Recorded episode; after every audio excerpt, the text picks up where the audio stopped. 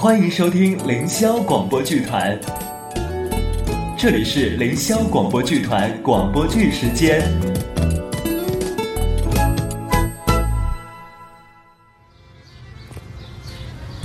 请问乘六三三怎么走啊？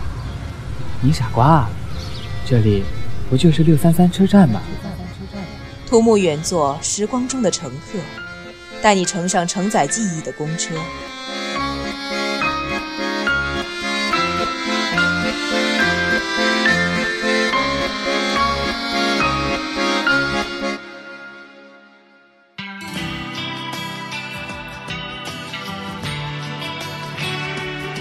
各位乘客，大家好！我们六三三路公交车由凌霄站开出，到达第一站创意站。那么，我们六三三路公交车，小受免费上，小工请不上，妇女全票，儿童半价，童叟无欺。我们来看到，在第一站等候的乘客，首先是我们时光中的乘客的策划玲玲。大家好，我是玲玲。我们的编剧马甲君，大家好，我是马甲。那我就来问一下我们的市长大人、策划大人，怎么想到把这篇文改成剧的呢？啊，我当时看到这篇文，觉得特别搞笑，然后我就想把它做成剧，就去要了授权，哎，问他要，然后他就给了。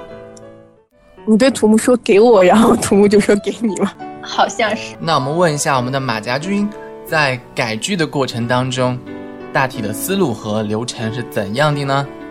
每个编剧都有他自己的就是工作的流程，自己的想法，包括自己的一些嗯，就是风格之类的。那你具体的要问一些非常定式的东西，其实除了一个剧本它原本的模式，那是就是。原原本需要分幕，需要给 CV 分台词，分就是做 CV 的提示和后期提示以外，其他的东西每个编剧来说都是不一样的。草草和多多是怎么找来的呀？谁去勾搭的呀？当时那个作者大人说，呃，男主要北京人，这个故事发生在北京，然后那个还有就是楚宁是刘洋回来的，然后我们就想。那就符合这样条件的 C 位，然后我们就找了一圈儿，然后找了很多人试音，后来就觉得，嗯，草草特别合适，多多嘛就把剧本发给他看了一下，人设看了一下，就来配了呗。多多自从说了那句台词叫做“嗯，怀上了”之后，从此以后他就要远离一些有辐射的东西，然后他就和剧组失去了联系。那。草草跟多多有对过戏吗？这个你们猜呀？知道了吧？编剧其实上面有人，所以多多很给我面子。哪个 CV 反攻最多？哪一个过的最多？有没有笑场的地方？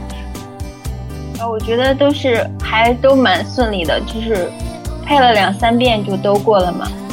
然后笑场的地方有很多。好，我们继续来问啊啊，挺想知道编导。还有各位 CV，各位所有所有这个剧的人是如何看待赵爱玲、赵爱华这对很臭的兄妹的？我还蛮喜欢小华的那种个性，然后啊，挺想有一个赵爱玲那样的哥哥。刚刚开始看这个文的时候，我一直以为是兄妹文，然后我觉得这个妹妹真的挺好的，特别是看到后面，就是。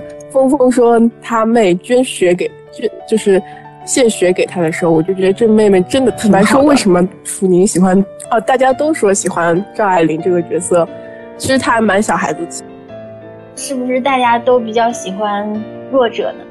应该说赵爱玲这个角色比较比较有个人魅力吧。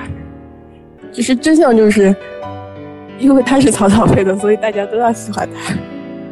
于是你前面说的那些优点全是草草身上的是吧？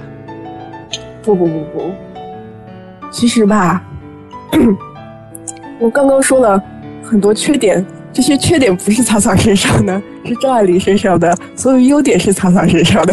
好，我们继续来问，小华吹笛子的这个背景音是原创的吗？这个好像是后期找来的。下一个问题应该很有爱啊，说，呃，整个剧在做的当中有没有什么很囧的事情？就是我们的策划为了感受一下公车的效果，他特地去北京坐了六三三路公车，从凌霄站开往幸福站。那么我们这个剧有番外吗？哎，目前是没有想过做番外啦。我们看一下群众的反响吧，大家有没有特别想要听的哪一段的段子？然后我们可以找时间让我们的 CV 们再录一下。我可爱你了，我怎么不爱你呢？爱我没用，我不爱你。我爱策划我也爱你。啊，这个剧的速度出的非常的快，然后就是为什么呢？我认为出的很快，是因为前期工作做的完善。其实前期工作做了很长时间，主要是我比较幸运，能遇到我的马甲。最主要是我们遇到了一些很好的后期，和遇到了一个非常好的美工，他 PS 的图非常漂亮。这个剧呢最主要就是编剧不太好，其他都很好。你太谦虚了。我觉得编剧很重要，而且这个剧编剧很难。而且编剧大人，我跟你讲，在后期片当中，后期都有夸你哦。真的吗？啊，那大家一定要认真听后期片哦。对对，而且后期片是个很有爱的帅哥，就是我们的 Busy，所以说啊、我埋中了伏笔，大家一定要好好去听啊、后期篇的精彩表现。呃，当然，同时 CV 篇也是很好听的。嗯，对的。我也对很期待 CV 篇不号召大家都会去听的。OK，最后我重申一下，本趟是六三三路公车，我们的下一站是配音站。于是乎，规矩还是照旧，小受可以免费上，腐女全票，儿童半价，小工不让上，啊，就是这样子，童叟无欺。希望大家下一期的时候积极的上我们的公车。